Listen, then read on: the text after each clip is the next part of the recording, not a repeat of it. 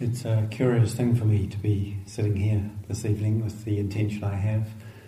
Not that it's unusual for me to be sitting here and intending to give a talk, but uh, I want to speak about something that I spoke about here at the just two weeks ago at the end of a retreat I was teaching in October. And normally I go to some degree of uh, sort of effort to, to not talk about the same topic too frequently or too much in the same place. Um, but this is something which feels of uh, real importance and significance. And uh, so I, I want to speak this evening about the situation of our world and our human community. And this really is an invitation to, to listen and see what feels useful, what feels true, what feels important for you to take in. The, the Buddha's teachings of wisdom and compassion ask us to turn towards what is true. Ask us if we are concerned with the, with the reality and the experience of suffering, to turn to what we see and to be willing to face what is not always easy to face in order to be able to then understand what is happening and seek for to discover what may be possible, what might be appropriate, what might be skillful in response. And our situation as a human community is, is serious. As I imagine you are aware, it's not in a way something you won't have heard of. We face at this time an unprecedented emergency in the ecology and the climate of our world, a degree of danger and destabilization that is not something we've had to face before. And how do we respond as human beings? How do we respond when we hear about this, as I say, unprecedented climate destabilization, accelerating environmental destruction? We hear about it happening around the globe, far away, and also not so far from our own lives. We hear about and we witness at times intensifying extreme weather events. We hear about peoples and families and communities losing their homes, losing their food security, their land, about rapid species loss and extinction, melting polar ice caps, degrading soil fertility, rivers and lakes poisoned by industrial waste, and oceans choking in plastic. It's understandable when we hear about such things that we perhaps find ourselves not quite sure whether to turn towards what we hear.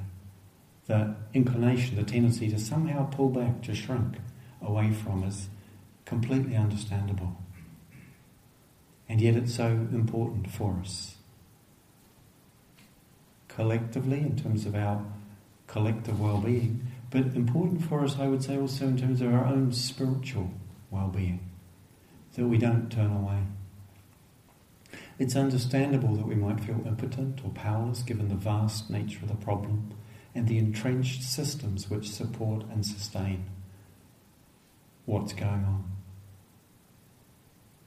And for myself, I can totally relate to that. And I have, in the last 12 months or so, found myself drawn to engage in the context of this climate emergency with the, the protest action group Extinction Rebellion, which I'm, well, I know some of you know well, but many of you I think will have heard about. And I've made the conscious choice to engage in non-violent civil disobedience. I've been arrested several times now for a range of different activities, none of which I would have imagined I would have found myself involved in just a few years ago. Blockading roads and bridges in London. I've locked myself to fellow rebels in various locations and glued myself to buildings, something I never imagined I would have done. In fact, I thought when I first heard about it, that's a really bad idea. And yet it's interesting how circumstances can call us to step out of what's familiar, what's comfortable. All of the actions I've undertaken have been done together with others, with good hearted, like minded, caring, and deeply committed friends who, similar to myself also, many of us subject to criminal prosecutions and penalties for peaceful and non-violent actions that we've undertaken from our conscience. And for me, it feels like my spiritual practice says to me, I need to do something here, and this is something I can do. And, and we see that, of course, our system responds as one would expect with the, and sadly, but nonetheless, with the criminalising of peaceful protest and action, while profoundly destructive and harmful activities are legal and legitimised and supported. And I now find myself sitting here as a Dharma teacher of 30 years, uh, technically a Buddhist minister, a religious professional in some countries, um, and now a convicted criminal. It's not an easy thing. It's not an easy choice to make. And yet, in another way, it was not a choice I felt I could have taken any other way it would have been much harder to say no. And for me, that has meant some considerable challenges to face in terms of the really the oppressiveness and painfulness of being prosecuted, even if the penalties are not extreme or, in fact, anything like it. Just the process itself isn't easy. And uh, for myself, it, it, also limits my ability now to travel and teach in other countries, and a very painful loss of and potential loss of contact with communities, Dharma communities, Buddhist communities that I've been involved with for you know, 20, 30 years. And I find myself curiously at peace with these consequences.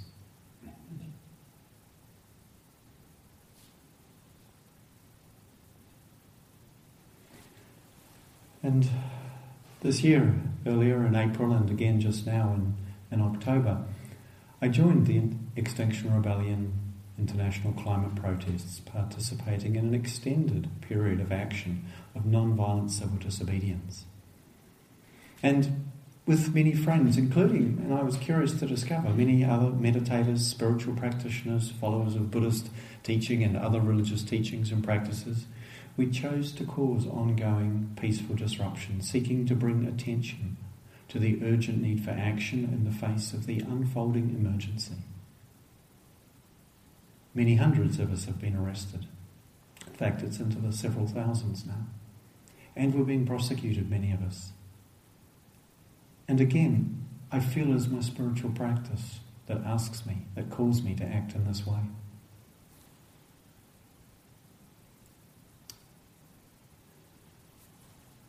in 2018, October 2018, just a year ago, the United Nations IPCC report, the Intergovernmental Panel on Climate Change.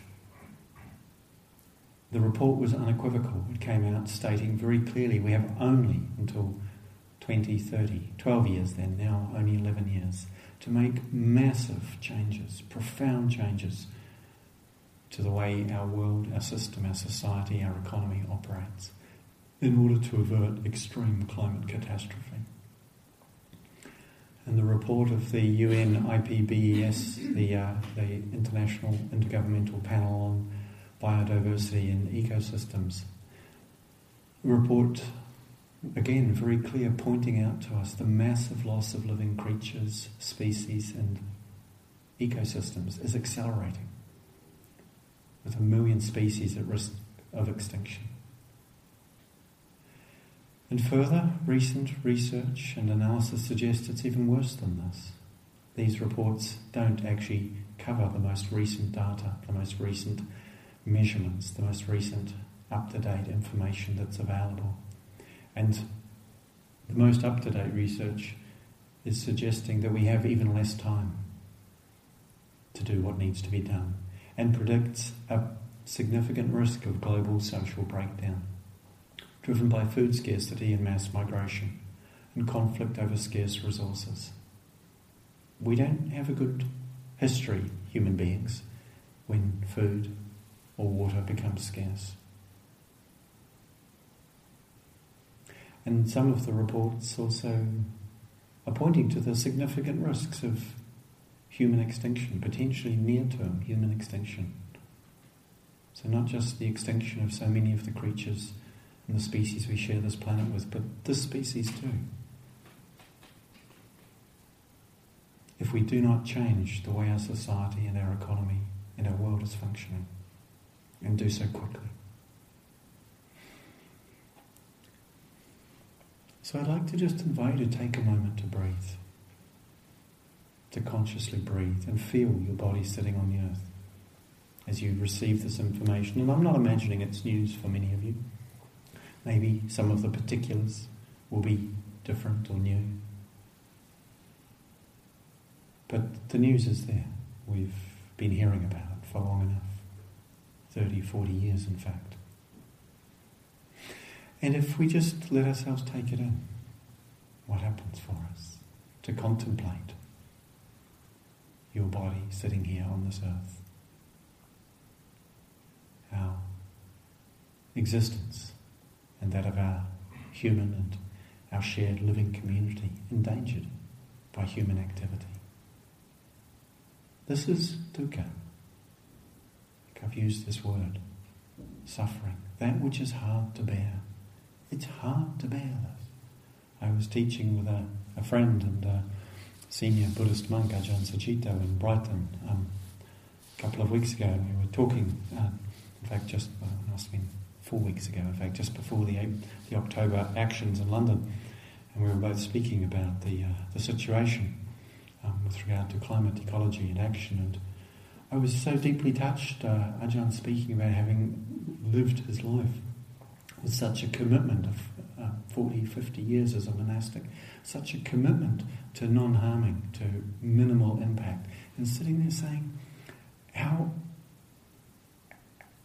how still, having lived as good a life as he imagined he could, such deep pain and grief and sorrow for the world was in his heart. So, this is dukkha. This is that which is hard to bear. And there is a cause and an end and a path. Just as the, the Buddha's teachings of liberation understand suffering and its cause and point also to the path that leads to its end, to the release, the liberation, the transformation and healing of suffering. And these are the, the foundation teachings of the Four Noble Truths. And just as these, each of them have an action associated with them. And so the first we are asked to understand dukkha, understand suffering, understand that life includes that which is difficult. And the second is craving, and the, we need to understand the way this craving, clinging, this attachment, this tendency to take hold of or resist life. This is to be let go of. There's an action in response to seeing what is true. This is always the case. And so too it is the case. It is the the case with regard to the truth of ecological and climate dukkha. It calls for action. It asks a response for, from us. And of course, there is no one model, there is no one way, there is no one approach that must be everyone's response, but nonetheless, I believe it calls for a response. And I think it's important to reflect on how, how we come to be here. How do we understand? How can this be? It's a little bit mind boggling at a certain level. It's hard to take in because how can we have known for 20, 30, 40 years and more, in fact, in terms of the, the industry, particularly the fossil fuel industry, knew about this long before. And somehow we've still failed to act in any way that's effectively addressing the issue greenhouse gas emissions are still rising, the temperature is still increasing. And the trajectory we're currently following is one that will take us into catastrophic and unimaginable realms. And it's not that far away, it's not generations ahead of us. the only way I can make sense of it for myself, and it's it's um, it's like we're acting collectively like addicts, like we're addicted to this mode of being, to the materialism, to the comfort, to the privilege, to the to the, many different opportunities that our current society offers, at least those of us in fortunate circumstances within it. But like an addict, the doctors have told us our lifestyle is killing us and our ecology, our community. But we can't seem to stop. And there's something really important that the, the model of, of addiction offers us because it, it, it's founded in, in an honest recognition that actually what's happening is destructive and it's somehow out of my control. The way I'm currently trying to deal with it isn't working. And this is something to see. We need a humility, a collective humility. What we're doing, our current response has failed. The call to government and industry to change direction is not being heard. You know, there's a new coal mine being commissioned in the UK right now. It's happening, going ahead. The petroleum industry, and I was glued to a door outside it at a conference where they were planning to find and and exploit further resources, oil resources in Africa, despite the fact that the oil resources already known and established are sufficient to take us so far beyond the degree of emissions that are sustainable.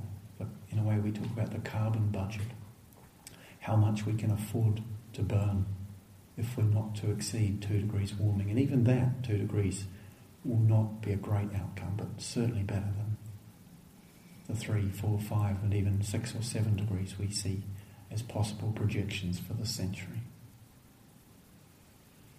And yet people seem to make money, gain power through something that is still legal and therefore seek to continue to do so.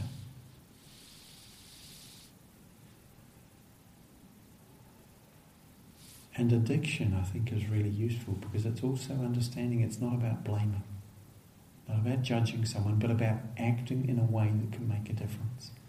And one of the models is that we, we need to sound the alarm. We need to stop colluding, it seems to be, to not enable what's happening. And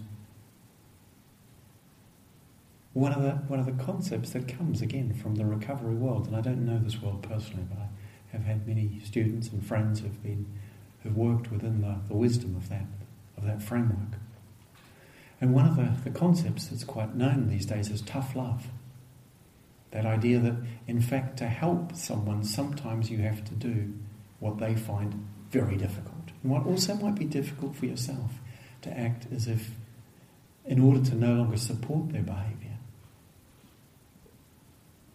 And for me, disruption and disruption in a non-violent, in a peaceful way. Creating disruption is an expression of that tough love, of saying, I cannot and I will not allow what is continuing to keep happening because it is harmful, even if that is annoying or frustrating or completely incomprehensible to you and it makes you or a collective group feel like they are being threatened.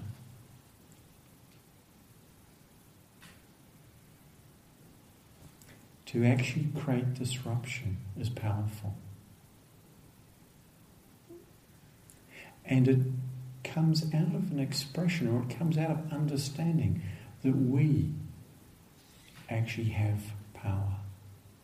And our power is in our connection and in our courage.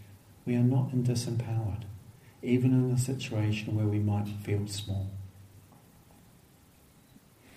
The climate and ecological crisis is at its heart a crisis of spirit. It's not about money or material things. It's about the impoverishedness of so much of our culture, which seeks more material when it already has so much, failing to see that having more of the same will not bring happiness or satisfaction. It's a crisis of disconnection born of not understanding that our, our connection, our interconnectedness with life is something sacred and inseparable. And that we depend upon everything around us. Everything we've called other, everything that we've chosen to say we do not need to care about. We're at a time where we are being shown by the science and by the evidence around us of our own senses that we cannot live in that untruth of disconnection and that untruth of not valuing what is not me or mine. It's interesting, you know, the idea that there's somewhere that's called away. We throw things away. Have you ever thought about that phrase? You know, away. It's like it's somehow outside of my world, isn't it? It's like a version of other. We make something other, but it's away. But there's no away, is there? Because whatever we throw away comes back. And we're seeing it now. The plastic that we've thrown away comes back in our food. And it ends up in our bodies, in our children's bodies. There's no away. Life doesn't have that compartmentability that our minds ascribe to it. And equally, we cannot disregard the well being of any others or any aspect or part of this wholeness of the world without undermining our own well being. What we do to the planet, we do to ourselves. And our current trajectory of collective self harm, it calls for the love and concern in our hearts to be given courageous expression.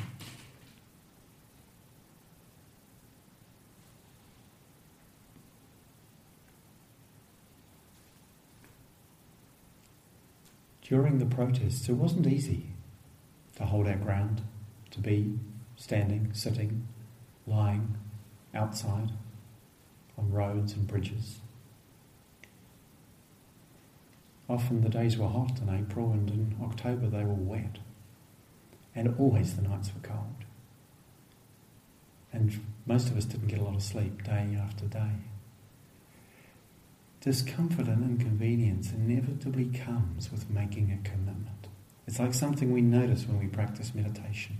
We sit and we say, I'm going to stay here because I care about something more than just the avoidance of some moderate discomfort. Or we enter into a a yoga practice and a pose, we stay with it through where it's not easy for us. Because when we make the change, make that choice, we align something in our hearts. And as I say, discomfort and inconvenience inevitably comes with making a commitment to what we care about. But when we make that choice to stay facing, in this case, not just discomfort, but arrest and prosecution, there's a comfort that comes in the shared dedication and the sense of shared connection and the relief from the inner discomfort of being out of alignment.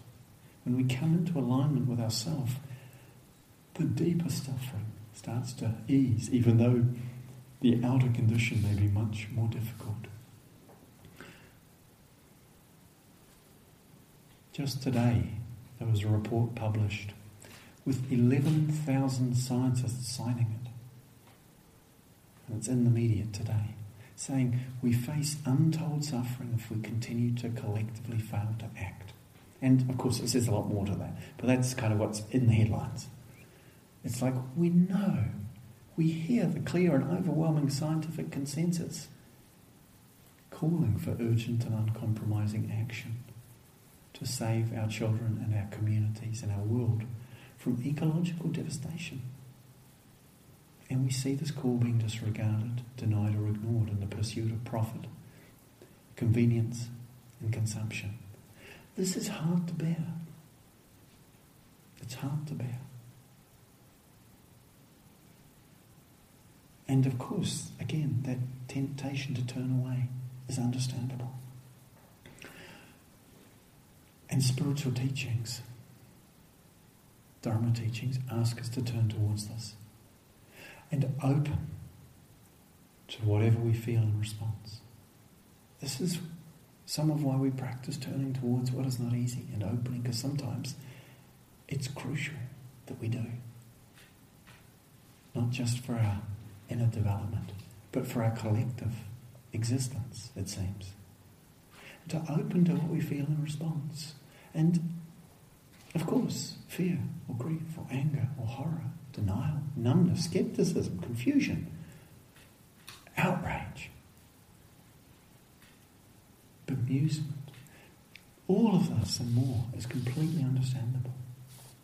And it's really important, just as we've been practicing here over these days, that whatever we encounter, we acknowledge and we give space and we don't imagine or believe that somehow we should be having a different response. That somehow we should feel something we're not. It's always important to trust what comes, whatever it might be for you, whatever it might be hearing these words. And it may be something tender and exquisitely painful. It may be something that's completely overwhelming. It might be that one doesn't seem impacted. Please breathe and feel your body. And if anything of what you're hearing as I'm speaking feels like it's more than enough or too much to take in, it's okay. You can go slowly and it's fine to just turn your attention to your body and breathe. And soften and connect with the earth beneath you and the space around you. One of the one of the elements of the the movement of Extinction Rebellion that drew me to it when I first read about it towards the end of last year was a understanding about non-blaming and shaming. And much of my early experience as a young man involved in activism was uh, toxic levels of anger. Um, and it felt entirely justified towards the, the, pro- the, the perpetrators of all kinds of ecological harm that I was concerned about. But it also was profoundly destructive. And just as we learn in meditation practice to, to bring kindness to the places of difficulty, to bring forgiveness to our own limitations, our own reactivity. So too, the spiritual wisdom that's called for in engaging with a situation like this asks us to open our hearts. And as we contemplate both the actions of those who may seek material gain from this harmful and destructive activity, and equally to our own personal limitations and changing how we live. It's so easy to find ourselves drawn into judgment, into blame, into anger, into condemnation. But both looking inwardly and looking outwardly, it's so important in the teachings of, of wisdom and compassion. They remind us again and again that identifying and acting, identifying with and acting on judgment or anger and blame towards others or ourselves, it's not helpful. It's completely understandable that it would arise, but it's not helpful.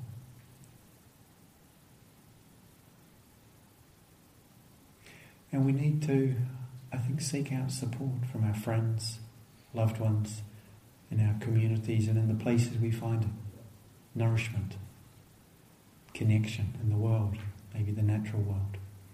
To acknowledge our feelings and our responses, to feel the grief and the pain or the numbness, or the deadness, or the rage that may be there. It's important that we take time to immerse ourselves in where we feel connection and nourishment. To the, go to the water or to the hills or to the forest, or maybe it's an art or movement or music or creativity. These things are so important for us. To find what brings nourishment, to find what brings reconnection find what allows us to hold the space in our heart for what is so hard to hold. To understand blindness, human blindness, sometimes we just don't see. This is what the Buddha spoke about. We don't see. And uh, Greta Thunberg said it beautifully and in a way with painful simplicity, she said, I think in the, the UN conference in, um, in America just a few weeks ago. She said, I have to believe you don't really understand. Because if you understand and you continue to do what you're doing, then you're evil. And I don't think we're evil, and she doesn't either. And I think she has some real wisdom there to understand blindness. Is to see that there is no fruitful outcome to blaming, judging, and attacking. But having acknowledged that, one is still asked to, and in, in a way compelled, I think, to find ways to harness our love and our care and our concern and demand urgent, effective action from national and world governments and our leaders and our country and our world and also to make such changes as we can individually, to see what can be done here. The scale and urgency of the situation requires, it demands concerted collective, concerted collective action, which requires central government and international cooperation. We tend to operate in a very individual, individualized sort of way of viewing and feeling, and often the responsibility is put on, well, you or we at individual level have to do something different. And the situation is way beyond that. That's useful, that's important, but it's way beyond that. And of course, we may easily and understandably feel despair and frustration as we see this call to change direction being ignored. The subsidising of the fossil fuel industry while support for renewables, renewables is undermined. It's so hard to hold that. And yet this is where we are. This is what asks us to see what may be done here.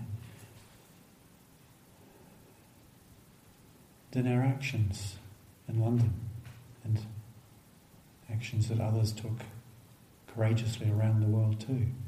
But where I was in London again and again, the police would approach us in large numbers, having been told to use the full force of the law. And we would sit together in solidarity with each other and with all the people and all the beings and all the living things who are in danger. And somehow we found in that a courage, even in the face of quite strong and vigorous police attention being given to us.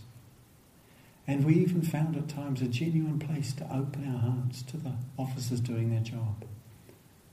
And sometimes chanting to the police officers, We love you, and we're doing this for your children too, as they carried us off. Not that we're loving their function or their official action in this case, not that we're denying that sometimes police officers and the police as an institutional organisation is profoundly unskillful, harmful, and at times affected by institutional racism, prejudice, and uh, discrimination. But that as human beings, we also have to see that even those who are the agents of state repression are also human beings. To not close our hearts is actually one of the most important protections we have when we engage in any transformative activity, whether it be inner transformative activity where we need to bring kindness into our reactivity to our own experience, or outer transformative activity where we need to see can I keep my heart open while acting courageously and in the face of force. When, when I've got a whole new understanding of the reason they call it the police force. And that's because I've had a pretty privileged life up till now. Others will know well why that word is there. And yet, interestingly, non violent mass civil disobedience. A whole lot of people choosing to sit down and say, No, I'm not leaving, sorry. Unless you actually literally pick me up and take me away. It, this, this activity gives ordinary people a voice that cannot be ignored. And it's interesting how it works.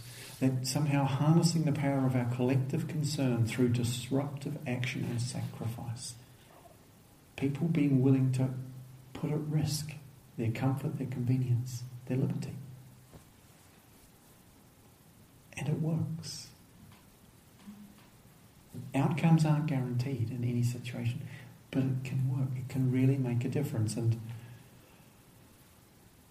the Indian independence movement, in the face of the British establishment, the government, the British Raj that was known in, in, in India, Gandhi inspired and led. The people chose to sit down in front of the army. And initially, the army was told to shoot.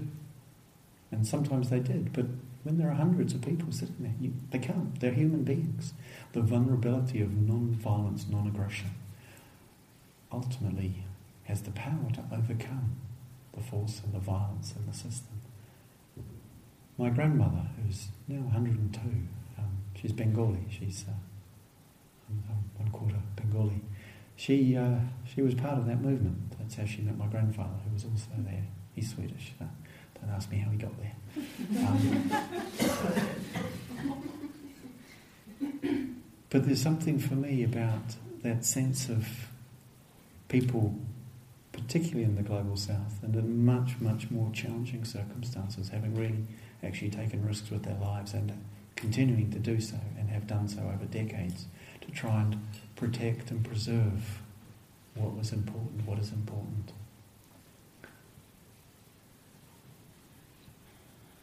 And there's good research to show that this is effective in making entrenched systems shift, political and other systems actually move in the face of vested interests and yeah, entrenched views. I've been arrested on a number of occasions, I think I said, and um, what's been interesting is actually speaking with the police officers in that situation where there's a sense of a confrontation up to a certain point. They're trying to move you, you're trying not to be moved, but at a certain point, okay, that's their job and this is my job, okay? And interestingly, once they've actually taken you away from wherever you are, it stops being confrontational. Like you're arrested, they're just a chap sitting there or a woman sitting there. Um, or a person of non defined gender, because I shouldn't assume that, but um, the experience would often change. In that, oh, actually, now we're just human beings. We're both sitting there wondering why it's taking so long to get to the police station. In fact, we know it's because some really annoying people have blocked all the roads. we can't get to the police station. We're stuck in this van for hours. and we talked. And it was really interesting. Sometimes they were really interested and open to hear, not always. Sometimes I felt myself with a real warm connection to this person as a human being. And I'm sure on one occasion that an officer who'd arrested me several days before, when he found me being arrested another time, he came up just to say hello. And it was like, you know, remember me? And he didn't quite do it like that, but it was just actually really sweet. And on another occasion, I saw an officer take the phone off their, off their jacket, put an XR sticker on the back of it, and click it back onto their, onto the, so you couldn't see it because obviously that's not allowed.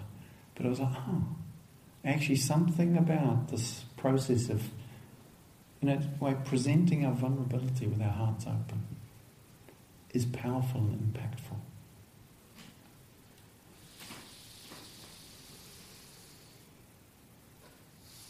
And I just want to say that again, I know that not everybody's experience of encountering the police is like this. And even though, as I say, I'm quarter Indian, I, I pass for being white, middle class bloke, which I am, it seems. And so I get a pretty good deal. And that's not everybody's experience.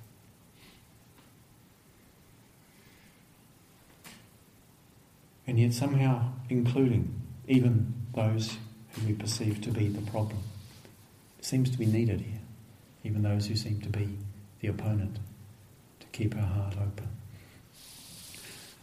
Because as I see it, any authentic and truly transformative spirituality recognizes the value and the sacredness of all living things, all living systems, and asks us to care about them. And not just to care about them, actually to care for them. Spirituality, when we understand the profound depth of our interconnectedness, our interrelatedness, the way in which we cannot be and are not separate from all that is around us.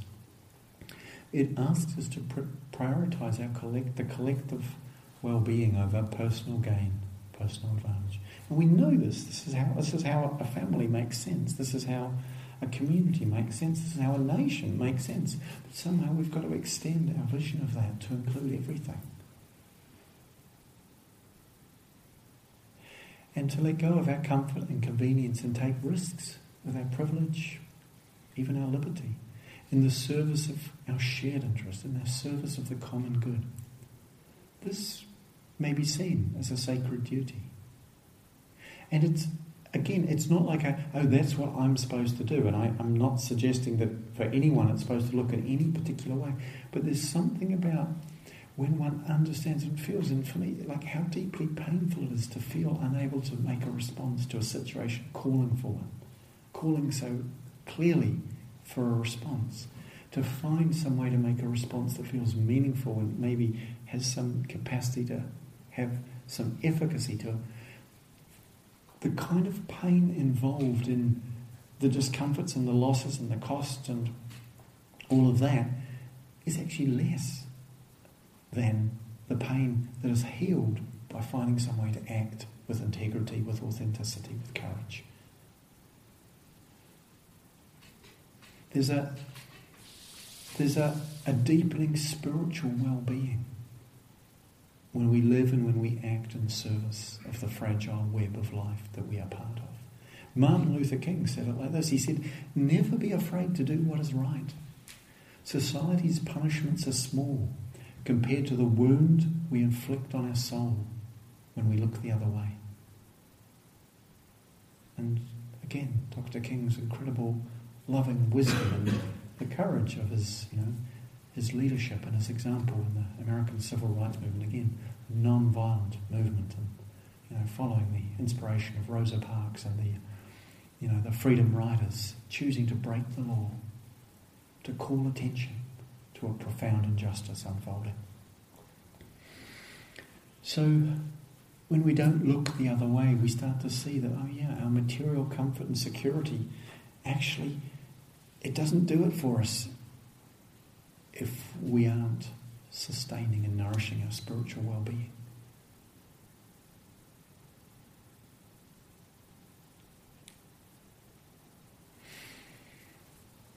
I spent one night in October locked to a fellow rebel on Whitehall outside the Ministry of, Depart- Ministry of Defence.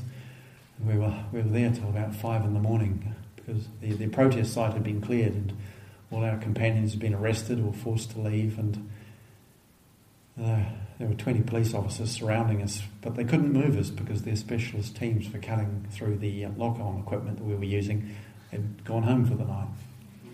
It was really cold. They took our blankets away. And they were really not happy with the fact that they were forced to stand there all night with us. We didn't think they had to stay, but they somehow felt they did. And it was very interesting that process of, okay, you know, where are my inner resources here? Sitting without really being able to move very much because attached through a sort of a, a metal device to someone else. Um, without any cushions for hours. Sort of, it's like, oh, okay, I remember this from meditation practice. and the stress, the uncertainty, that, that you know, at times aggression verbal, not physical, from the police. Like, what are you doing here? Why are you making my knife, my night cold? And and just kind of having to find a way back and seeing where I might start to react and want to kind of engage, to verbally spar with them as a defence. And actually just come back, no, actually can I come back into a, okay, I just want to stay in a place of open-heartedness and kindness, even though physically it's, it's really hard to be here.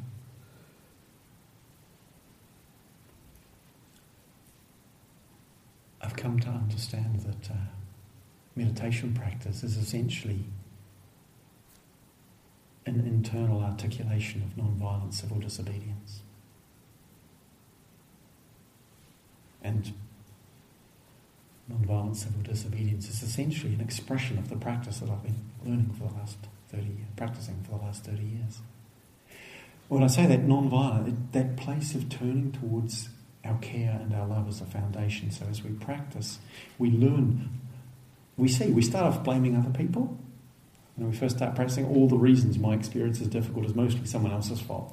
As we practice a bit more, we start to realize, actually, no, it's actually more like it looks like it's my responsibility. There's a, there's a maxim in the, uh, uh, in the, the teachings of the Stoics that says, the unlearned blame others. Those who are learning blame themselves. Those who have learned blame no one. And so before we become very self aware, it's mostly everyone else's fault what's going on. As we start to become self aware, it looks like it's mostly my fault. In the end, when we understand the nature of conditionality and the way that we don't actually choose the way it plays, we can influence it, but we don't get to control it or determine outcomes. When we see that, the whole process of blaming makes no sense anymore. That doesn't mean we don't still choose to stand up and say no to what is unhelpful, unskillful, or harmful. And so, internally, that process of bringing kindness to our experience, to ourselves, letting go of the tendency to judge others or to judge ourselves, is the foundation of non violence inwardly. And then civil disobedience. Well, what that means internally is no longer being compelled to, to enact those internal injunctions that arise as thoughts or as beliefs or as ideas or as compulsions that say, you must do this when we know it actually doesn't serve our well being. Or say, you must not do that when we know it would serve my well being. This is the basis of inner freedom.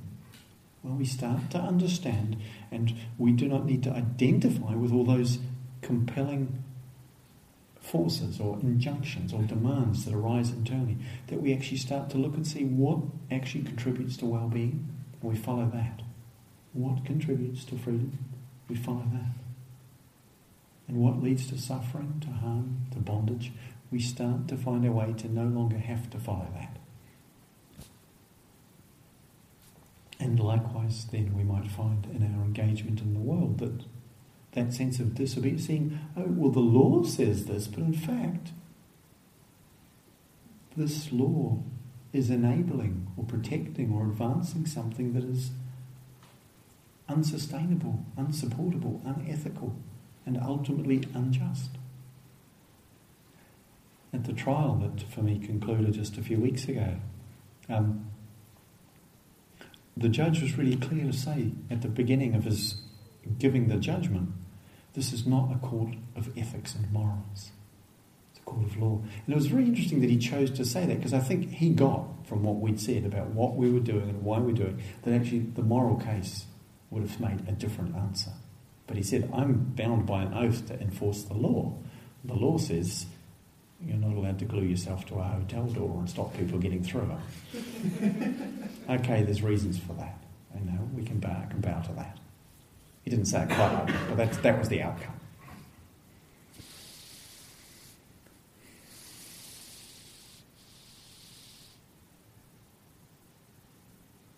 So, in terms of non judgment, seeing what it means to open our hearts to those places in ourselves we might feel not okay about some of our choices. No one makes perfect choices, I certainly don't. It's important to let ourselves feel where that might be so. And I, I try and like let myself feel when I, I, I know I do it all the time. I choose to drive here from my home, 10 miles away. I can cycle. I do cycle sometimes, but Often I don't leave enough time, don't feel like I have enough energy. I just can't face the amount of mud and rain between me, between here and there. And yet just to feel, and I'm sorry that I choose that, but I still do, at least for now. Letting ourselves feel that so we can feel the sorrow rather than blaming myself for it. And, and there's a profound sorrow to see what it must be for a human being to disregard the well being of others around them in the service of their own personal gain. It's like that's a condition that sounds to me like it must be pretty horrific on the inside, even if it looks like it's pretty fortunate and successful on the outside according to our materialistic values. From the point of view of spiritual values, I would say it's a hell realm. Which doesn't mean I want to encourage them. In fact, it means that actually liberating even the perpetrator is part of the transformation because one wishes to care for them too. And as to how it looks, of course, I, I don't. I can't know what you need to do, could do, should do. That's really not for me at all. But I would really invite and encourage you to inform yourself, to, to contemplate what's possible, what you feel interested in, moved by, called to, to listen to your heart, so that you can find what is authentic for you, and however that looks it's really important to suggest to say here that you know the pathway I've taken is what makes sense for me according to my life and situation. And for many people, that isn't what would be authentic or wise or appropriate. And I sometimes use the model, and I, I quite like it, of, of, you know in the fire service, we have there's people who are willing to go into a burning building because they're trained and equipped and they know how to do that, and that's a life choice they've made, and that's great, and we, we, we can bow to them taking a risk on behalf of all of us. And we see how that, that capacity is something that when people take risks on behalf of the collective good, it calls everyone into a sense of care and concern and engagement.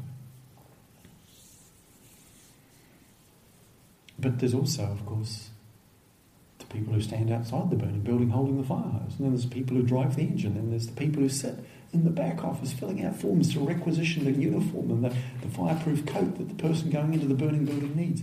And they're all equally important. And there's someone else who just makes a contribution to the sort of the, the fireman's pension fund or the firewoman's pension fund. And all of that contributes to putting out the fire. So we each have to find our own response. There isn't a one response, there isn't a one way. There are many ways, many approaches.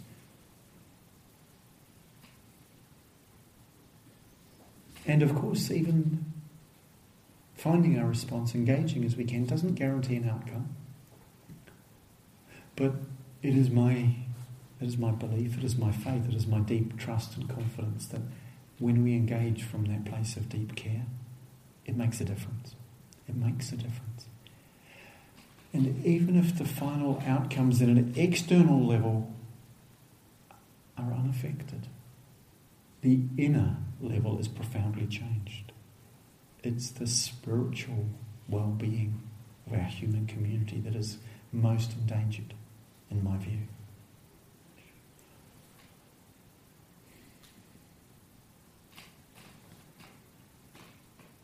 And it's interesting to just be sharing and speaking about this.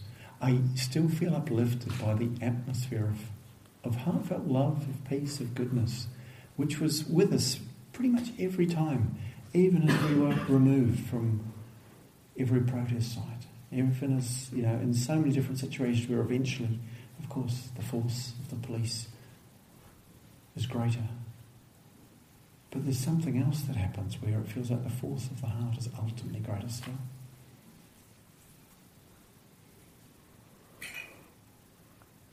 And just in terms of the specifics of you know causing disruption, which seems like possibly dubious and certainly controversial as a, as a choice, it's clear it gathers people's attention and makes them focus on the topic, even if they don't like the people who are doing it. It's not a popularity contest. It's about what will generate attention and action. Because we know the information. What we don't have is the public awareness, or the awareness is coming, we don't have the focus on, oh, this needs to be attended to now. And that is needed in order for the government also to make it the priority. And we can see, since these actions, and contributed to also by the actions of others, the school strike movement Greta Thunberg, the, the you know, the, the contribution of, of wise and respected academics and, you know, um, David Attenborough and others, the public discourse is changing. It's become something we can talk about now. And it wasn't 12 months ago. You can have a conversation with someone on the street. Not that they're going to agree with you, but it's a topic to be talked about. At least it seems to me. And our parliament declared a climate emergency. I mean, they haven't done anything much about it yet. But that's still, in terms of the shift in the consciousness and the public acknowledgement, that's big. That's big. And setting a net zero emissions date for 2050. It's way too late, but it's, it's there. It's more than was before, and it can, once you've said it needs to be done, there's the possibility to negotiate when it needs to be done, which is a lot sooner.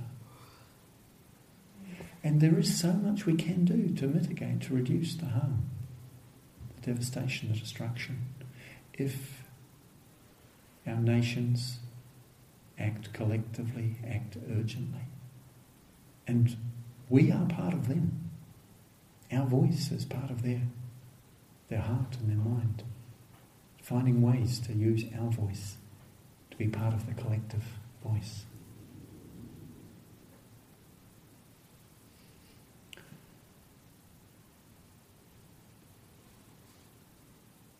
How are you doing with this? Because I've been talking for quite a while and there's a little bit more. I never quite know how long it will take me to say what I want to say. Are you alright if I continue a little? Do you want to take a moment to stretch or if you need to move your body in any way, please do. Um, so when I talked about different possibilities of responses, I was uh, sharing with a friend in a pub in um, in uh, I think it was in February, and, uh, and, my friend said he, you know, I don't don't know that I could be arrested. I have a son to look after. That makes complete sense. I don't have children to look after. And he said, but you know, I think I'd like to write a poem. And we were talking about um, one of the things that Gail Bradbrook, one of the founders of Extinction Rebellion, said when she was talking about the topic. She was saying we have to be asking ourselves in this situation, what does it mean to be a good ancestor? What does it mean to be a good ancestor? And anyway, my friend Davrik, who lives locally, he's a uh, teacher of Qigong and um, and uh, Chinese sort of uh, Chinese medicine. He, he wrote this poem, which I'd like to share with you. It's entitled "The Good Ancestor." And I read it on Waterloo Bridge the day we were finally cleared off at the end of the April Rebellion. And uh, so I'll recite it and I'll repeat the first and last stanza after I've recited it. Every day I walk a hundred years to the hill where my great great granddaughter sits. I carry words of blessing and reach to touch her back. But feeling me near, she turns, sad eyed and heavy with grief. What was it like, she asks, when the great whales swam, when the birds sang you awake? when the rains came soft and the soil smelled sweet underfoot, and the blessings catch in my throat. On darker days she turns her famished face charred and eyes sunk in their bony orbits burn with curses. And the blessings froth at my mouth like with the poisonous spume of betrayal. On the darkest of all days, I walk the hundred years and find no one there. Let today be the bright day. Let today be the bright day. I lay my hand upon her back, and feeling me there, she turns and blesses me, saying, Your love was fierce enough, sweet ancestor. Your love was fierce enough.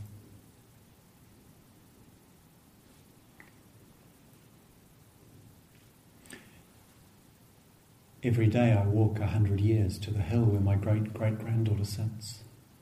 I carry words of blessing and reach to touch her back. Let today be the bright day. Let today be the bright day. I lay my hand upon her back, and feeling me there, she turns and blesses me, saying, Your love was fierce enough, sweet ancestor. Your love was fierce enough.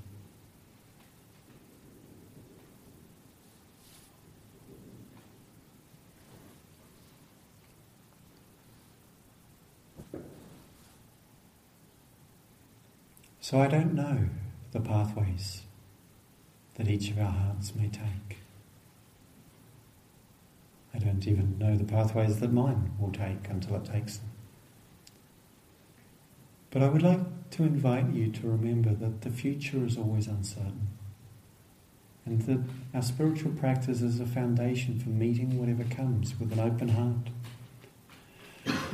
As we face the actuality of the situation we find ourselves in, it's so important we, we connect with the kindness and the love that is there in the very depths of our being.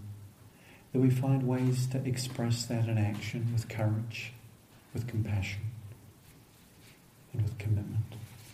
And that we really make a practice at the same time of acknowledging and appreciating all that is fortunate, all that is beautiful, all that is blessed and precious. And allowing ourselves to be touched and nourished by the gratitude of the goodness that is in this world and the blessing of the connections with people and place and creature and plant and habitat that we enjoy, that we appreciate. And at the same time, we have to practice bowing to the, the natural, the lawful, and the unstoppable unfoldment of life to make our peace with the unknownness, the uncontrollableness. Knowing that, of course, as I said, we cannot be sure of outcomes, but if we have given what we can give, if we have done what we can do, then we can just bow. There isn't anything more that is asked of us in this life. And as Leonard Cohen said in Boogie Street, he said, And so, my friends, be not afraid. We are so lightly here. It is in love that we are made. In love we disappear.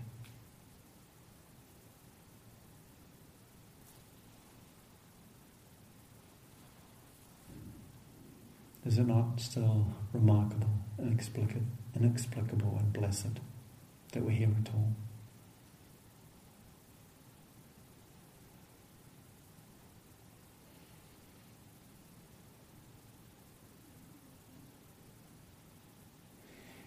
Thank you for your attention, for your presence, and for your practice. Shall we just sit a moment together quietly?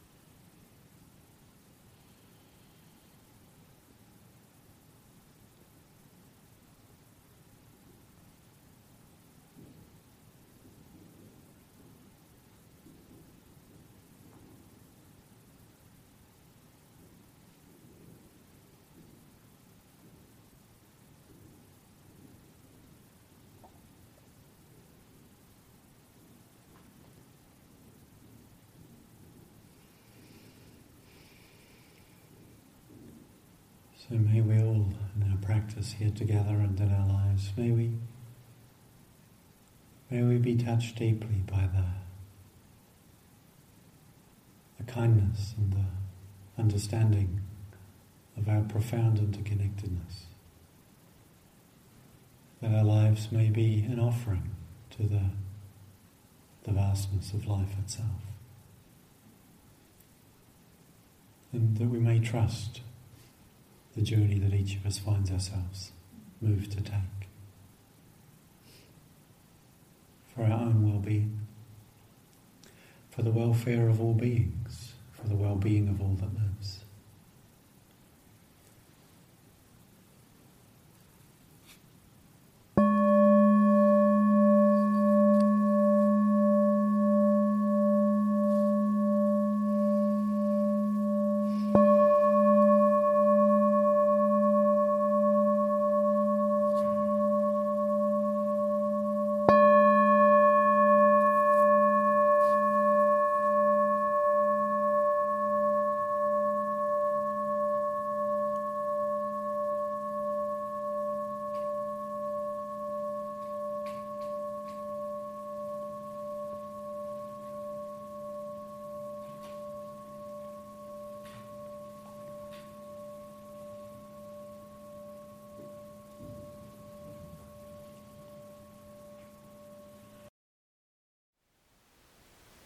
Thank you for listening. To learn how you can support the teachers and Dharma Seed, please visit dharmaseed.org slash donate.